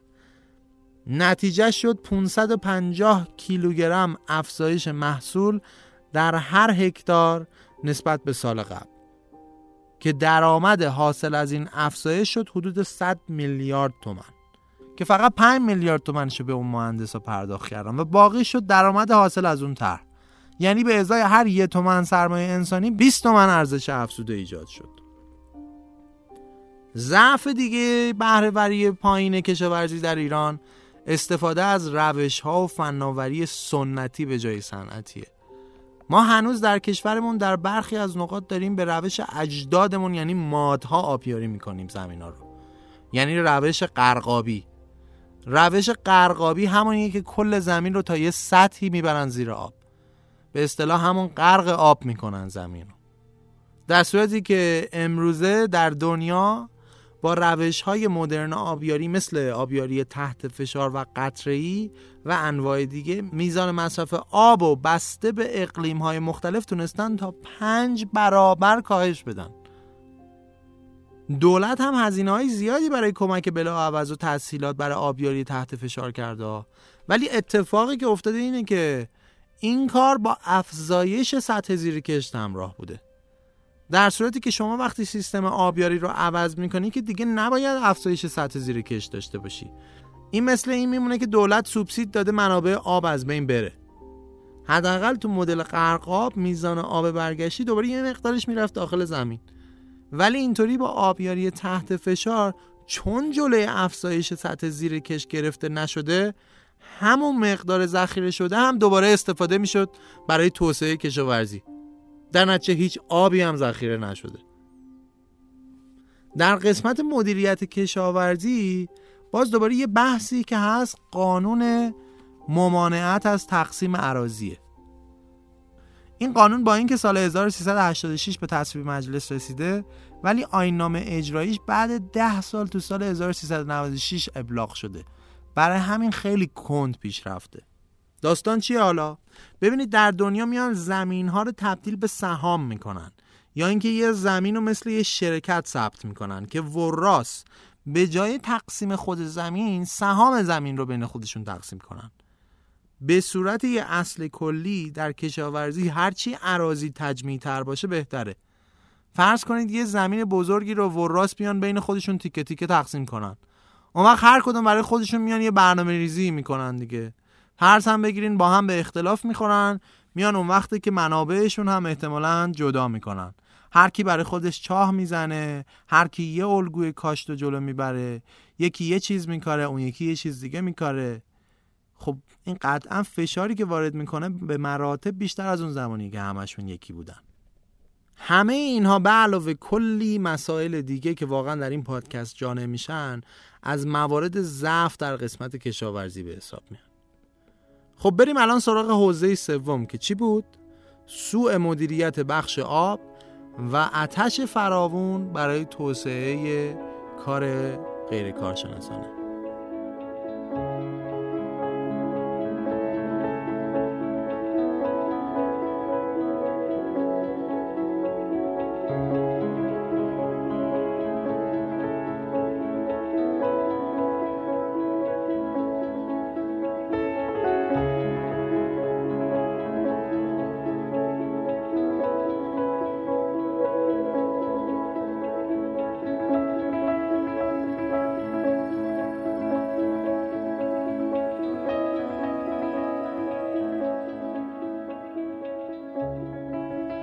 مدیریت غیر یکپارچه و کارهای عجله‌ای که درمانهای کوتاه مدت برای درد ریشه‌ای ایرانه، یکی از بحثایی که گفته میشه به خشکسالی ایران دامن زده. یکی از بارزترین نمونه‌های این آتش برای توسعه و مسکن زدن به این درد، ساخت بدون کار کارشناسانه و غیر اصولی و بی رویه سطح‌های متعدد بوده. این قضیه فقط مختص به ایران هم باز نبوده. اصلا در یک دوره ای از دنیا، خصوصا بین دهه های چهل تا پنجاه میلادی، تب سدسازی دنیا رو گرفت. در مدت بسیار کوتاهی سدهای فراوانی بر روی رودخانه ها ساختن، اما زیاد طول نکشید که مردم از فاجعه های ناشی از این سازه های عظیم آگاه بشن، تا حدی که الان در دنیا بسیاری از کشورها دارن سدهای اشتباهشون رو خراب میکنن. برای مثال خود همین آمریکا سال دو هزار و چهارده آخرین سدی که بر روی رودخانه الوا در واشنگتن ساخته بود و تحت فشار گروه‌های زیست محیطی مجبور شد خراب کنه. چین هم به همین ترتیب. البته اشتباه نکنیم ها، کسی نمیگه سدسازی به کل بده. اتفاقا تا یه حدیش اگه به صورت اصولی و کار کارشناسانه انجام شه، موجب مهار آب هدر رفته هم میشه و باعث توسعه هم اتفاقا میشه، ولی به شرط ها و شروط ها. در ایران هم یه مدتی در یک زمانی چنان رقابتی در سدسازی در کشور را افتاد که ایران رکورددار مهار آبهای سطحی شد در دنیا.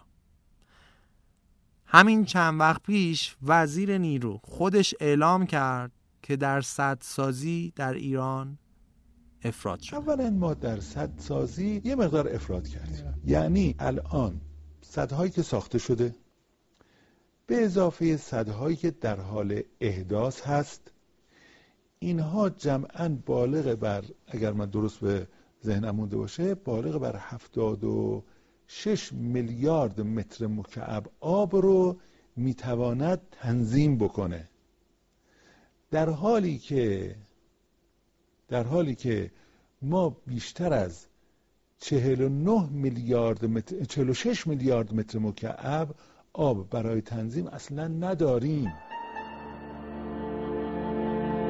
شصت پنجاه سد ساختیم، الان آمارها میگه نزدیک به چهل درصد این سدها خالی از آبه. یعنی اصلا این کشور گنجایشی اینقدر سد رو نداشته. فقط تو حوزه آبخیز دریاچه ارومیه هفتاد و دو سد فعال وجود داره و قرار بوده صد و پنج سد زده بشه. آخه از کجا؟ یعنی این چهارده تا رودخانه که در حوزه آبخیز دریاچه ارومیه بودن حداقل هر کدومشون ده دوازده تا سد روشون قرار بوده ساخته بشه. دریاچه ارومیه یکی از قربانیان ده ها سدی است که بر روی رودخانه‌های منتهی به آن بسته‌اند. مهمترین دلیل ساخت این سدها جلوگیری از آمیخته شدن آبهای شیرین رودهای این حوزه با آب شور دریاچه ارومیه بود. این دیدگاه که آب رودخونه جلوش اگه نگیری هدر میره. هدر میره یعنی چی؟ یعنی میره توی مثلا میگن مرداب، باطلاق، از این حرفا میزنن، در حالی که اسم اینها چی هست؟ تالاب. یعنی یه اکوسیستم بسیار زنده، بسیار ضروری برای نه فقط انسان بلکه برای خلقت خدا. بزرگترین دریاچه داخلی ایران، دومین دریاچه آبشور دنیا، بزرگترین آبگیر دائمی غرب آسیا، محل زندگی بیش از بیست و هفت گونه پستاندار، چهل نوع خزنده، بیست نوع ماهی، دویست گونه پرنده. حالا دیگر این توصیفات برای دریاچه ارومیه و حوضه آبریزش تنها خاطرات شیرین جامانده از گذشته نچندان دور است. خاطرات به جامانده از دریاچه‌ای هفت برابر بزرگتر از شهری به بزرگی تهران. ده‌ها سد شریان‌هایی که خون حیات را به پهنه آبی دریاچه ارومیه می‌رساند قطع کرد تا دیگر چنین مناظری وجود نداشته باشد. دریاچه‌ها و تالاب‌های زیبا و پرنده‌هایی که هر ساله صدها هزار از آنها در مسیر مهاجرتشان خستگی سفری دور و دراز را در این تالاب‌ها و دریاچه‌ها از تن می‌شستند و زاد و ولد می‌کردند.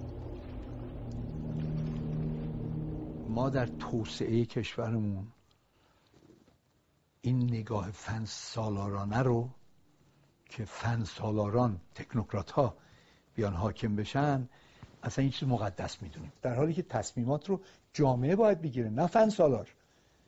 وقتی فن سالار می‌گیره عواقبش هم میاد و میگه که تقصیر خداست، تقصیر یکی دیگه است. عاشق سدسازی بودن، عاشق ساختن دیواره بودن. سد رو می ساختن، آبها رو محبوس میکردن بدون اینکه فکری به حال مصرف شده باشه.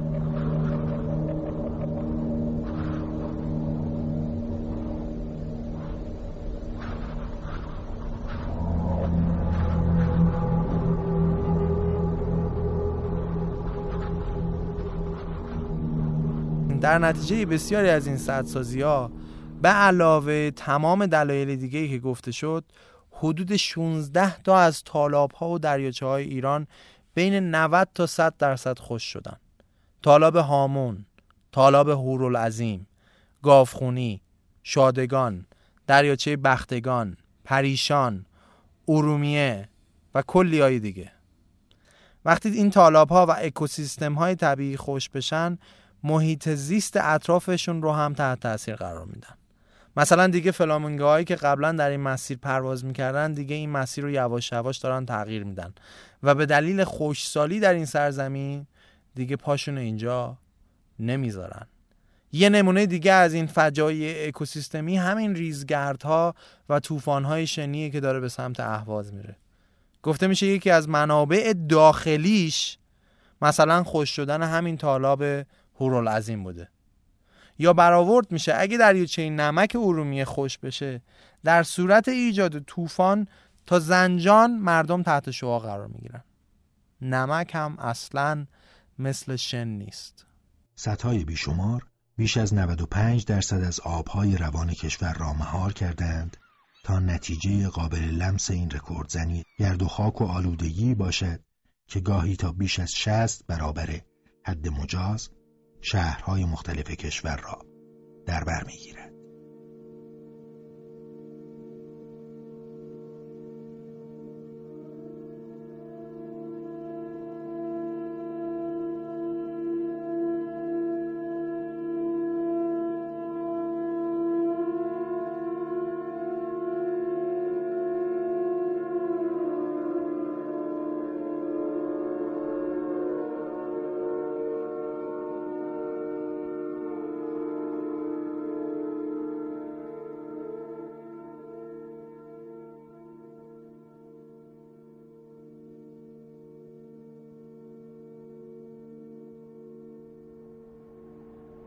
تالاب هامون جایی در جنوب شرق ایران و درست قرینه دریاچه ارومیه که پرآبی آن زبانزد شاعران این مرز و بوم بود، مدتها پیش از دریاچه ارومیه به همین سرنوشت دچار شد. یاسر عرب، مستندسازی که تا به حال دو فیلم درباره مردم سیستان ساخته، با اضطرار و درماندگی مردمان این منطقه به خوبی آشناست. من توی سفر اولم به سیستان به این نتیجه رسیدم فاجعه هر چقدر بزرگتر باشه کمتر دیده میشه انگار. یعنی وقتی شما وارد منطقه سیستان میشی به خودت میگی خدایا اصلا امکان نداره یه چنین چیزهایی که من میبینم حقیقت داشته باشه.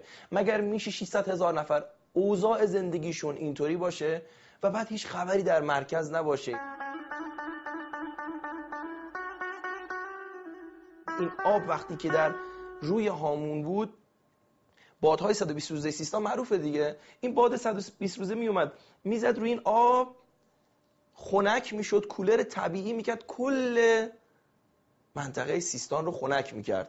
حالا آب رو درست‌تر بگم، هشت میلیارد متر مکعب گنجایش هامون آب رو تبخیر میکنی در واقعیت، هرچند که روی نقشه ایران هنوز آبیه و کف هامون جز خاک چیزی نمیگذاری.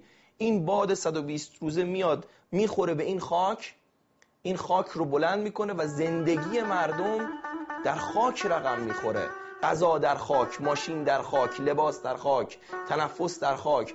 بیماری های ریوی در منطقه خاورمیانه نمره یک، بالاترین میزان سل در خاورمیانه.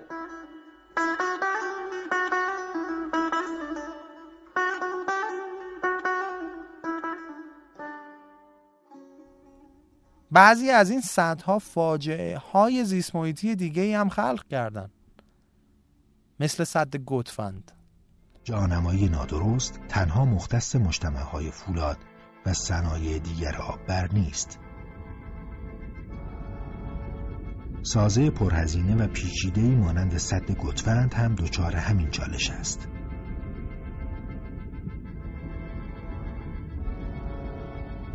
سد گوتفند یکی از افتخارات بزرگ استان خوزستانی که از امروز به دست مبارک ریاست محترم جمهور آبگیری میشه و به بهره برداری میرسه. این سد به تعبیر مهندسان، طراحان و مجریان اون یه عالمه ترین‌ها داره. شاهد آبگیری بزرگتر، بلندترین، مرتفعترین سد خاکی کشور هستیم. در طول این پروژه در بعضی از مقاطع تا نزدیک یازده هزار نفر مشغول کار بودند. نهصد و پنجاه کیلومتر مجموع طول گمانه های حفاری و تزریقه. فاصله اهواز تا تهران کمتر از نهصد کیلومتره. عملیات اجرایی این سد در سال هزار و سیصد و هفتاد و شش درست جایی در فاصله پنج کیلومتری از معدن نمک گچساران آغاز شد. در سال هزار و سیصد و نود و قبل از آبگیری سد، کارشناسان بسیاری نسبت به حل شدن صد میلیون تن کوه نمک در آب کارون هشدار دادند. سازندگان گوتفند در پاسخ به مخالفان پیشنهادهایی برای علاج بخشی این معضل ارائه دادند. برای علاج بخشی سازند گچساران تمهیدات مختلفی دیده شده است. من جمله ما در هر مرحله از آبگیری تا پانزده متر بالاتر از تراز آبگیری خاکریزیمون رو روی پوشش روی لایه سازنده گچساران اجرا کرده ایم تا امکان جریان آب و شستن نمک ها پیش نیاد.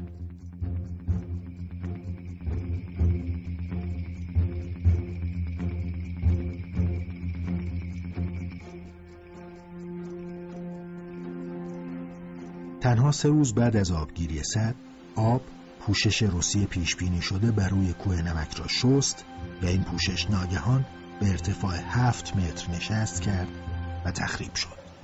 رویدادی که بزرگترین و مهمترین رودخانه کشور را با چالشی جدی مواجه کرد.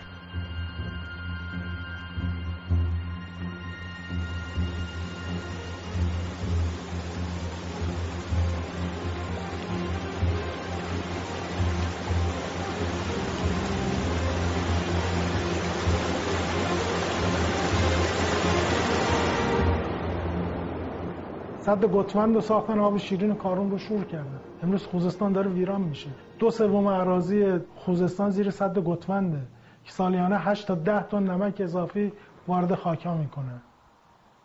قبل از ساختن سد گتمند نبود. و اینا جنایت‌هایی است که تو این سرزمین اتفاق افتاده.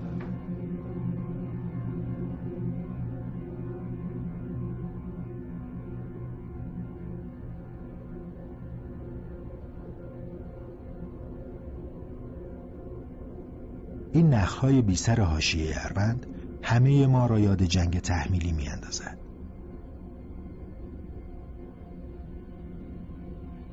اما این گورستان نخل را جنگ به وجود نیاورده است. این شور شدن آب است که طی ده سال گذشته بیش از یک میلیون نخل را پیش چشم کشاورزان منطقه در روندی آرام و تدریجی به کام مرگ فرستاده است.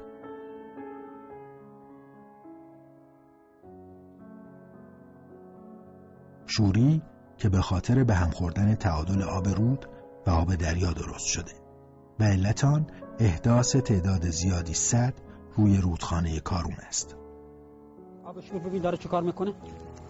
این کل نخلای ما که هست این از بعد هشتاد و شش بیور این از بیر رفته. کل این نخلا از بیر و این آب شور. ما کاری میخوایم کنیم که آب شور از زمینای ما برداشته بشه. چون ما هیچ راهی نداریم. علت هیچ کاری کشاورزی نمیتونیم بکنیم به خاطر علت آب شوری که ما داریم.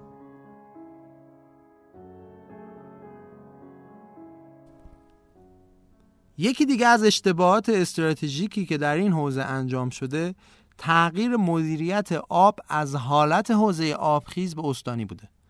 در حقیقت سال هزار و سیصد و هشتاد و دو دولت آقای احمدی نژاد میاد و این تغییر ساختار مدیریتی رو انجام میده. یعنی مدیریت آب هر استان رو میده دست اون استان و این یعنی فاجعه آبی. مدیریت آب باید در حوزه‌های آبخیزی یه سرزمین باشه. آبخیز یعنی چی؟ آبخیز به منطقه خاصی از زمین گفته میشه که وقتی بارون میاد آبهای جاری اون منطقه خاص توسط رودها و نهرها به خاطر شیب زمین همگی نهایتاً به یک نقطه سرازیر میشن و هر حوزه هم با بقیه حوزه‌ها فرق داره.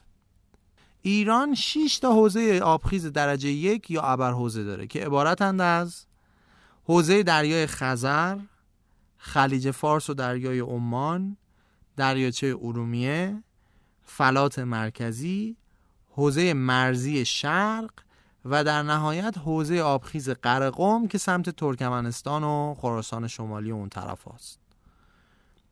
هر کدوم از این ابرحوزه هم به کلی حوزه دیگه تقسیم میشن.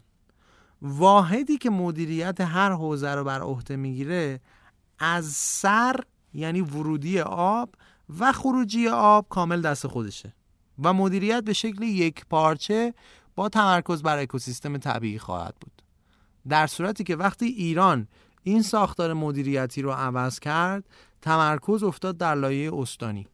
مثلا ممکنه یه حوزه آبخیز سه تا استان رو در بر بگیره و هر استانی برای خودش بیاد سیاست‌های انتفاعی به نحو حوزه مدیریتی خودش اعمال کنه.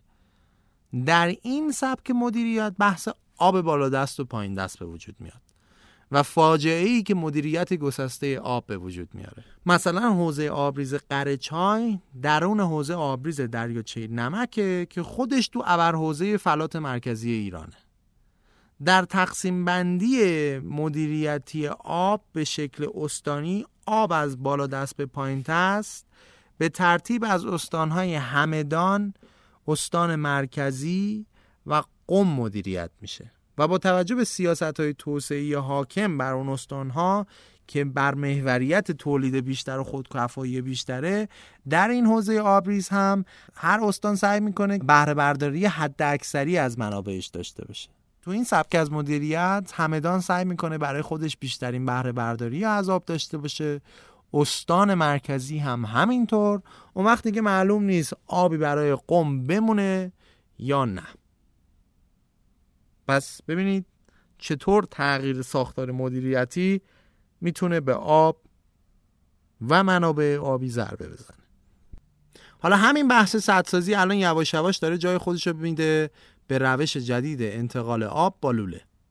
بسیاری از منتقدهای محیط زیستی اعتقاد دارند که ایران دوباره داره همون اشتباهی رو میکنه که زمان تب سدسازیش داشت میکرد، یعنی افتاده تو تب انتقال آب.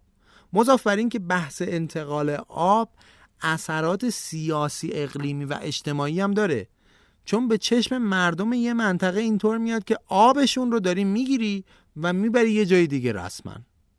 همین اتفاق در ورزنه صد کیلومتری شرق اصفهان افتاد وقتی که کشاورزای اصفهانی حمله کردن که لوله های آب رو تخریب کنن و باعث شد که آب تو یزد قطع بشه.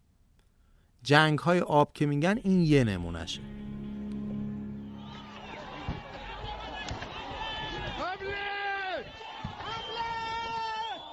درگیری کشاورزان در شرق اصفهان با ماموران امنیتی و پلیس.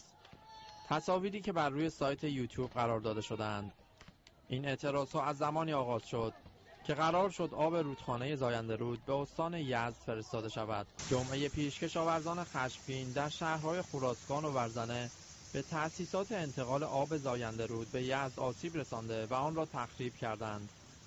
به همین دلیل آب شرب به شهر یزد قطع و جیره‌بندی شد. پس این هم شد از بخش سوم علت‌ها. حالا یه سری مطرح میکنن دیگه، خب پس معلومه کشور تو کدوم قسمت ضعیفه دیگه. مشکل کشاورزیه. پس هی نیاین به این شش درصد آب شرب گیر بدید که صرفه جویی کنید صرفه جویی کنید. جواب اینه که نه خیر، ما خودمون هم سرانه مصرفی آب شربمون نسبت به خیلی از کشورهای پیشرفته دنیا بالاتره. این که دیگه به سیاست‌های کلان کار نداره، به عادات مصرفی زندگی خودمون برمیگرده.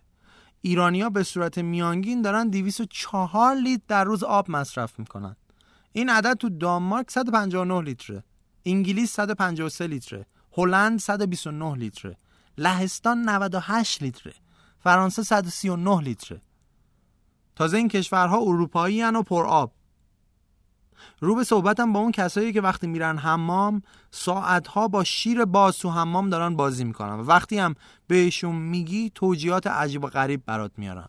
رو به صحبتم با کسایی که زمان مسواک زدن یا ظرف شستن شیر آب رو با تمام فشار باز میذارن. اون کسایی که با شیلنگ داخل حیاتشون و با فشار آب تصفیه شده میخوان یه برگ رو هل بدن تو جوب. اون دسته از کاسب‌هایی که هر روز صبح به شاید مغازه میگن پیاده رو رو بشوره چون جلوی مغازه باید تمیز باشه. اونایی که فکر میکنن آب ته نداره و هنوز سعی دارن با شیلنگ باز ماشینشون رو تو حیاط خونشون بشورن. ما ایرانی‌ها دقیقاً از چه زمانی اینطوری شدیم؟ کی یادمون رفت که در کشوری زندگی میکنیم که خشکنیم خشکه؟ ما ایرانیایی که از قدیم در جهان شهره خاص و عام بودیم به این که فرهنگ قناعت و بلد بودیم.